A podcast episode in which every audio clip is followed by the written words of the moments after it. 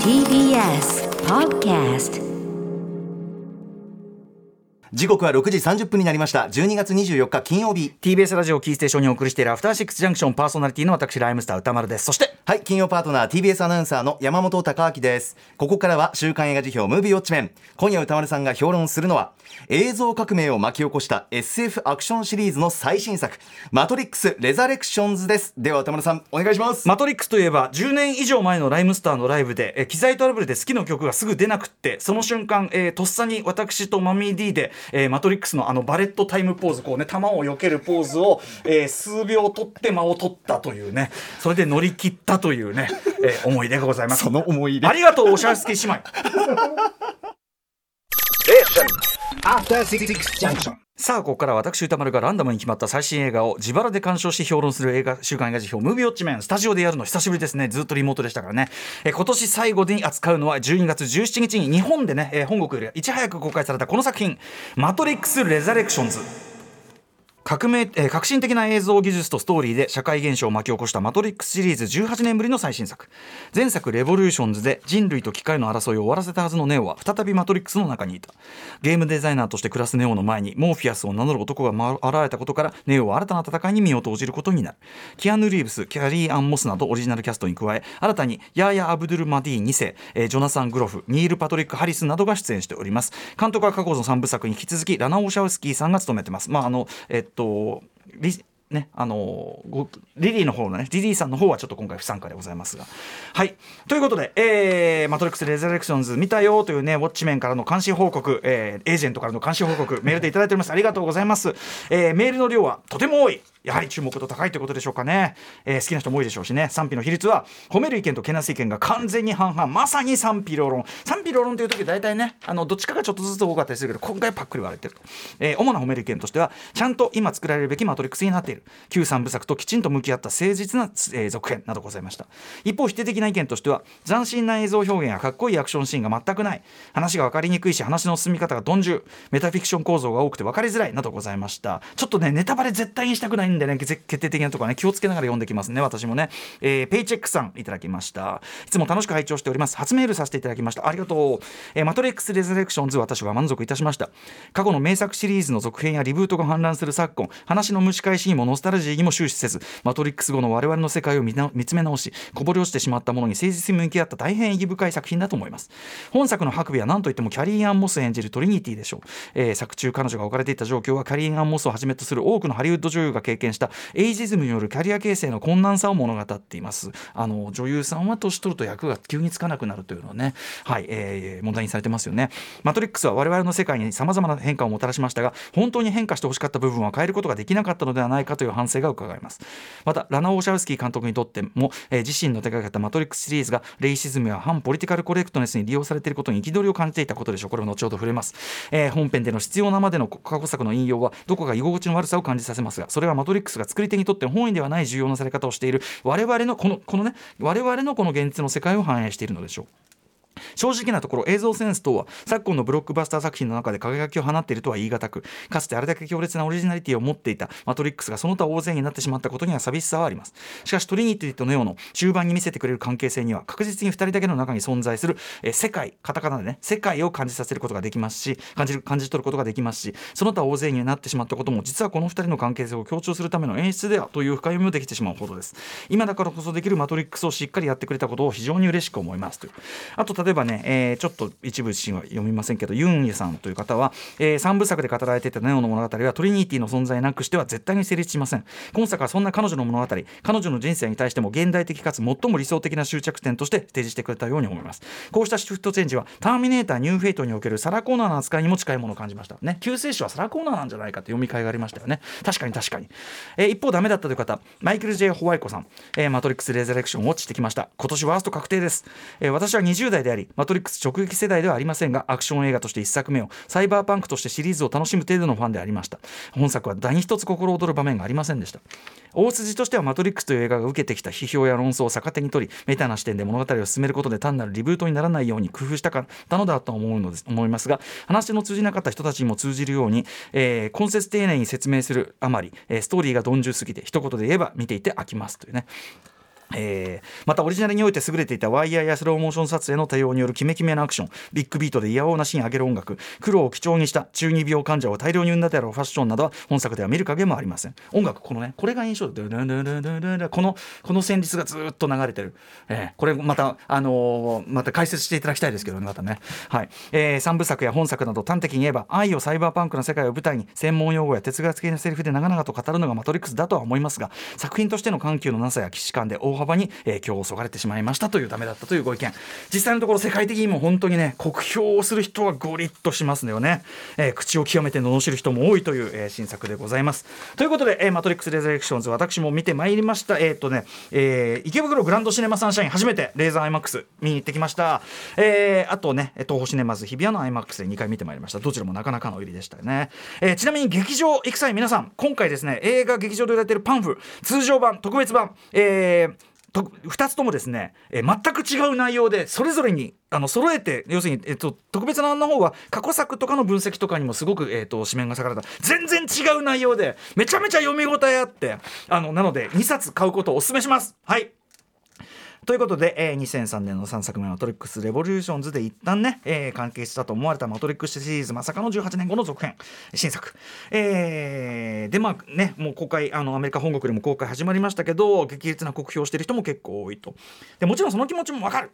わかるんだけどもちょっと先に私なりの大きな結論から言ってしまえば僕なりですよ。僕は本作断固支持派です。ということですね。はい。えーラナ・オシャスキーさん、まああのーリー・ボシャウスキーさんはね今回は不参加ですけども、まあオリジナルクリエイター自らが、えーもはやその手を離れですね一人歩きを始めてしまった文化とかね作品ってそういうもんですけどね、えー一人歩きを始めてしまったそして完全に今や陳腐化、えーもしくは意に反した影響さえ社会に与えてしまった。自身のその一大出世作を自らの手に取り戻すために誰よりも深くその本質に向き合い今作られるべき必然を持った作品として再構築してみせた。しかも「マトリックス」という作品世界だからこそ可能になる。超絶トリッキーな。しかしまさにこれぞ「マトリックス」なやり方。これだから他のフランチャイズでちょっとこれはやっちゃう。例えば「スター・ウォーズ」でこんなことやられたらほら怒りくりますよそれは。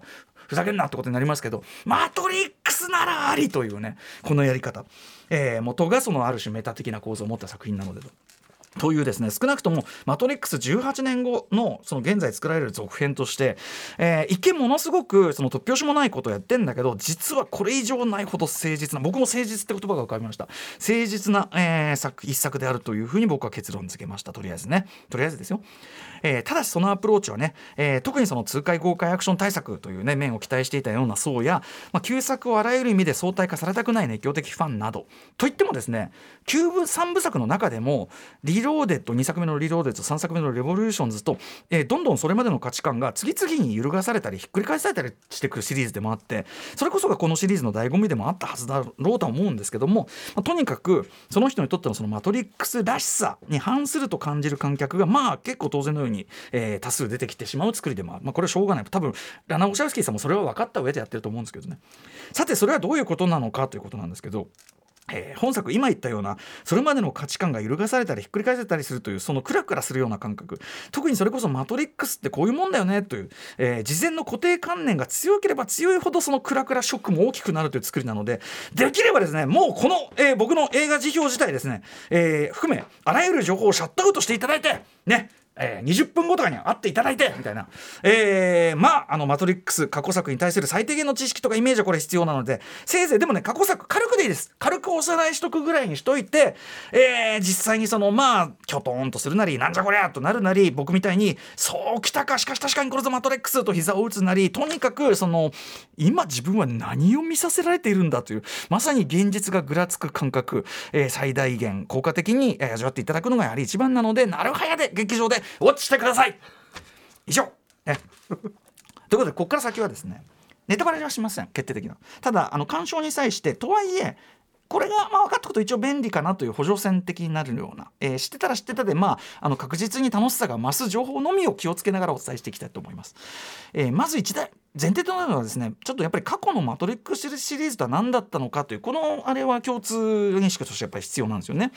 えー、まず一番革命的だったのはやっぱアクションの構築の仕方見せ方ですよね。まあ、中国からユアン・ユーピンさんをアクション監督に招いて、えー、そのいわゆるアクションスターではないハリウッドスターが本格的な格闘アクションを演じられるようなシステムを構築したこれがこそがまさにその後のアクション映画の歴史を決定的に変えてみせた、ね、特にアメリカのアクション映画を決定的に変えたわけですよね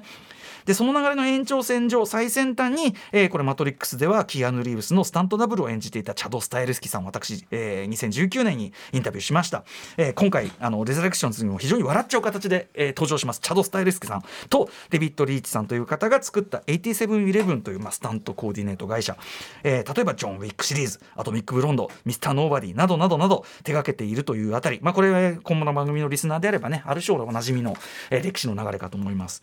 あとはですねまあ例のね、あのー、稲葉うわー的なこうね玉よけのそのシーンね。要するにバレットタイムと呼ばれるあれであるとか、えー、マシンガン撮影あるいはフローモーションなどのですね、えー、99年当時1作目の99年当時としてはやはり超斬新だった VFX 技術。これも無数のフォロワーを生み映像文化を変えていった。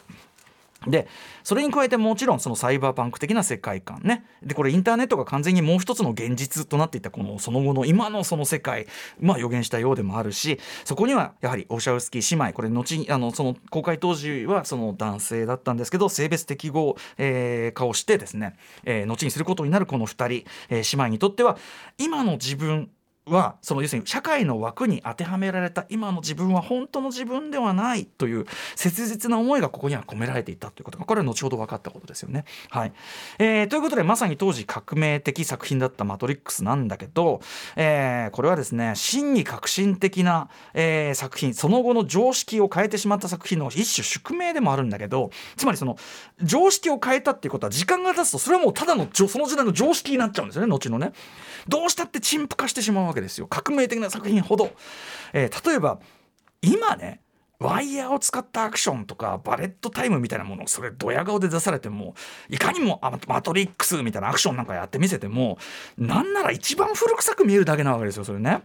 さらにこれは僕パンフを読んでまあああそうだよねって改めてね思ったんですけどまあマトリックスの世界観やフレーズがねアメリカまあ例えばアメリカの極右系陰謀論いわゆる、まあ、Q アノン。の中でその流れの中で引用されるようになってしていると。実際特に1作目の「マトリックス」は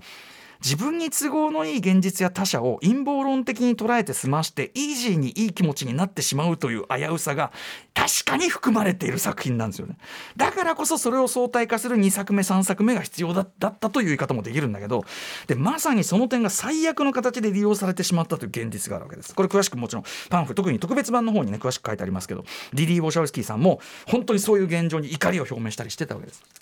でつまりここまで話してきたことをまとめるとですね「マトリックス」の新作続編普通に考えたら超なしな企画ってことですよだからこそウォシャウスキー姉妹もずっとそれ乗り気じゃなかったしそしたらなんとですね一時はワーナーねワーナー、えー、がですね彼女たち抜きでリブートリメイク前日談後日談などなどなどの企画を探っていたという時期もあると。はい、ここ試験に出ますからね。はい、これね、試験に出ますから覚えておいてね。うん。と、まあ、その無理筋だらけの「マトリックス」続編というのをですねしかしランナ・オシャウスキーさんはあっと驚く超アクロバティックなやり方で可能にしてみせた。というのは冒頭でもお話した通りそしてこれはもう「マトリックス」じゃないと許されないことというね、はい。えー、それはどんなものなのかというのはこれもちろん自分の目で確かめていただきたいんですけどあえてもう一本だけこれ補助線を引かせていただきますとですね本作「マトリックス・レザレクションズは」えー、まあ予告なのでこれ出てるからこれ言ってもセーフだと思いますけど一見前の「マトリックス」特に1作目ととあえてこうほぼ同じことをやって見せているところが多いですよねあの道場のところでね。あのまああのローレンス・フィッシュバンこそ出ていませんけどなんかねスキンヘッドの、まあ、アフリカ系アメリカ人の方とこうコンフーの訓練をしてそれでなんかそこで超常的な力を発揮するみたいなねなりますし、まあ、あえて同じようなことしてるところに、まあ、あの壁をこう三角飛びするようなところもありますしね。しかしですねこれ本作、えー、ご丁寧にですねまさにその前と同じことをやっているという時にまさにそのオリジナルの絵と対比もいちいちしてくれるんですよね。非常に丁寧に、えー、してくれたりするので非常にこれ分かりやすいんですけど実はこれ絵の作り方とか演出全てが実は全く違うやり方をしています。絵面だけ見ても結構違うことをやってる。えーなんか皆さんそのマトリックスを見ているってところにとらわれすぎちゃって結構違うことやってるってことにあんまりこうなんていうかな。あのそこが食らってない人も多いみたいな全然違うんですよねやってることね、えー鍵とななってるのはですねボシャウスキー姉妹の、えー2012年のクリクラウドアトラス。これ面白かったね、えー今回脚本に参加しているデビッド・ミッチェルさんが原作のクラウドアトラス。あとはこれが大きいネットフリックスで見られるドラマシリーズ「センス8」ね。シーズン2まであって完結してますけど。特に「センス8」はキャストも結構スライドしてるんです今回ね。なので非常に重要作なんですけども要はですね、えー撮影監督のダニエル・マサケシさんとジョン・トールさんジョン・トールさんすごいベテランですけどねこのコンビによる、えーまあ柔らかく温かい自然光を多用した撮影要するに自然主義的な撮影なおかつ演技も即興性を大きく取り入れた演技演出をしてる。非常に自然主義的な演出をしてですごくいっぱいフィルムを回してその編集でそれをなんか形にしていくみたいなことをしてる。あとは完全にアナログな手法で表現されている、えー超常的現象ですよね。だからそのセンス8だったらその場所をこうテレポートするような感覚とか、まあ、今回もありますよね。その電脳世界にいる人がそのあ違う現実世界にいる人がその電脳世界マトリックスにいるというのをもう単に、ま、アナログな方法カメラを切り返したらそこにいるみたいなそういうやり方で撮ってたりする。まさにセンス8で全面展開されてたことなんですけどこれって要はデジタルで作り込んだ、まあ、アニメ的と言っていいでしょう完全にコントロールされたそしてその緑や黒青などを中心にまあ基調として非常にこうクールでダークでキメキメの絵作りが、まあえートレードマークだったマトリックスらしさっていうのと完全に正反対なアプローチをしてるわけなんですよね。はいえーあと例えばアクションも今回はもうネオはあのジョン・ウィックがありますからそういう意味では最先端アクションでジョン・ウィックがあるから今回ネオ絶対銃撃たないですよね。あとほぼ防御に徹している。でそのリアリティって意味でもまああのジョン・ウィック的なタクティカル性とあのマトリックス的な高等向けのちょうど間を取ったようなそんなバランバになってたりすると。でですねこのバランスっていうのはその人々を搾取抑圧するためのシステムだった劇中のマトリックス世界、えーがですね仮想の現実が本作では決して完全に否定されるべきものとして描かれてないどころかクライマックスある重要主要人物の口を借りてはっきり肯定されるんです。この世界は美しいってマトリックスのことを言うんですよ。そういう違いの表れでもあるわけです。本作では今つまりね我々が生きているこの現実それが仮にマトリックス仮想現実だと今生きているこの現実を肯定するするというそのスタンスになってそしてそれを肯定したその後にこそ奇跡的な一大飛躍が起こるという。しかもですねあのかつてだったらここまさしくバーチャルに作り込まれたであろうその超現実的アクションが本作では限りなく自然主義的でアナログな方法で表現されてる。だからこそ結構純粋に視覚的に僕は結構びっくりした。え？っていう。え？なんちゅう撮り方してるんだよみたいな。怖いんですけどみたいな。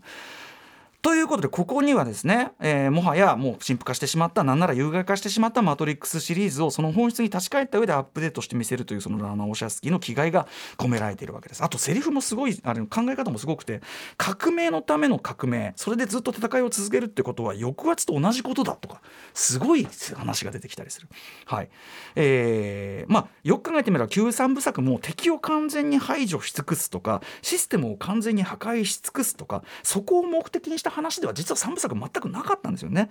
どっちかというとやっぱり社会の枠組み押し付けてきた枠組みから自由になって本当の自分を取り戻すやっぱそういう話なんだということを今回も再確認できる感じだと思います。敵を倒すのが目的ではない。個人的には、えーご自身自身の自分の代表作に一種メタ的な批評性込みで再び向き合うというスタンスあるいはかつてのように完全に全てをコントロールしようとしてしまうのはもはや退屈。何かしらの不確定性を、えークリエイティブの中に取り込んでいきたいというやり方そこを模索した結果というその姿勢において僕新エヴァンゲリオンに一番通じるかなと思いましたね。はい。大丈夫ですね、これね。ネタバレになってますね、決定的にはね。えーとにかく前半、一体これ何を見せられてるんだかえーしかしこれこそ確かにマトリックス、マトリックスならこれこそありという、この部分僕は超楽しかったですし、あの、ジェファーソン・エアプレインのホワイトラビットがこう流れる、非常にマトリックスらしいとこなんだけど、ホワイトラビットも、あの、この番組の特集しましたけどダブ要するにあの原曲まんまじゃないんですよね。原曲を使ったダブじゃないですか。ね。そのダブルなわけですよ。リミックスなわけですよね。原曲に見えてダブなんですよ。ここもうまい使い方しますよね。ワクワクさせてくれるし。そして後半思いのほかロマンティックな展開ですよね。僕は愛おしいなと思います。ソウルメイトの話ですよね。赤い糸の話ですよ。はい。その関係性からだからその恋愛ってつけていいか分かんないけどとにかく一番大事な要するに結局他者とのつながりの中にしか大事なことはないという話なんですよね。えーエンドロール終了後ちなみにおまけつきますんで皆さんね、はいあのー気をつけていただき非常に意地悪かつ笑えるこのエンドロールのおまけがつくんだまあおまけはおまけなんだけど、えーあれはね要はね人にとって本当に大事なことっていうのはそう簡単に流行ったり廃ったりするもんじゃないよねっていうことを逆説的に言ってるんだと思うんですよね。今これが流行ってるからこれだとかマトリックスはそういうことを伝えたつもりは俺は私はないっていうのがこのラナー・ウォシャウスキーの多分あそこのメッセージだと思うんですよ。その意味でとても真っ当なことを訴えてる作品だと思います。あとねやはり見るも人それぞれがその「マトリックス」という作品シリーズに対してこう持っているイメージのみならず今の社会をどう見てるかっていうところに感じによっても感じるものを受け取ることが大きく変わる作品だと思います。今の社会っていうのに対する問題意識が鏡のようにえー出てくる作品だと思うその意味でまさに鏡のような作品というかね、えーまあ表面がグニグニしてる鏡かもしれませんけどそういう作品かもしれませんよね。はいということでですねとにかくまああのこんな規模でこんな試みをしてる続編はなかなかないですよ。なかなかな万有ですよ、これは。はい。あの多分もう、あの、非難合々になるのは分かった上で、オシャルスキーさん作ってると思うし、僕はその意欲買ったっていうふうに思いますしね、非常に熱いメッセージも込められていたと思います。えーとにかく、まあ、あの、間違いなくですね、これリアルタイム、なんかさ、分かったような人の感想を聞いて、あの、勝手にそれをね、刷り込まれてしまうようにそれこそがマトリックスですよ刷り込まれる前にですねぜひご自分の目で、えーぜひ早めにウォッチしていただきたいと思います Station. After Six Junction.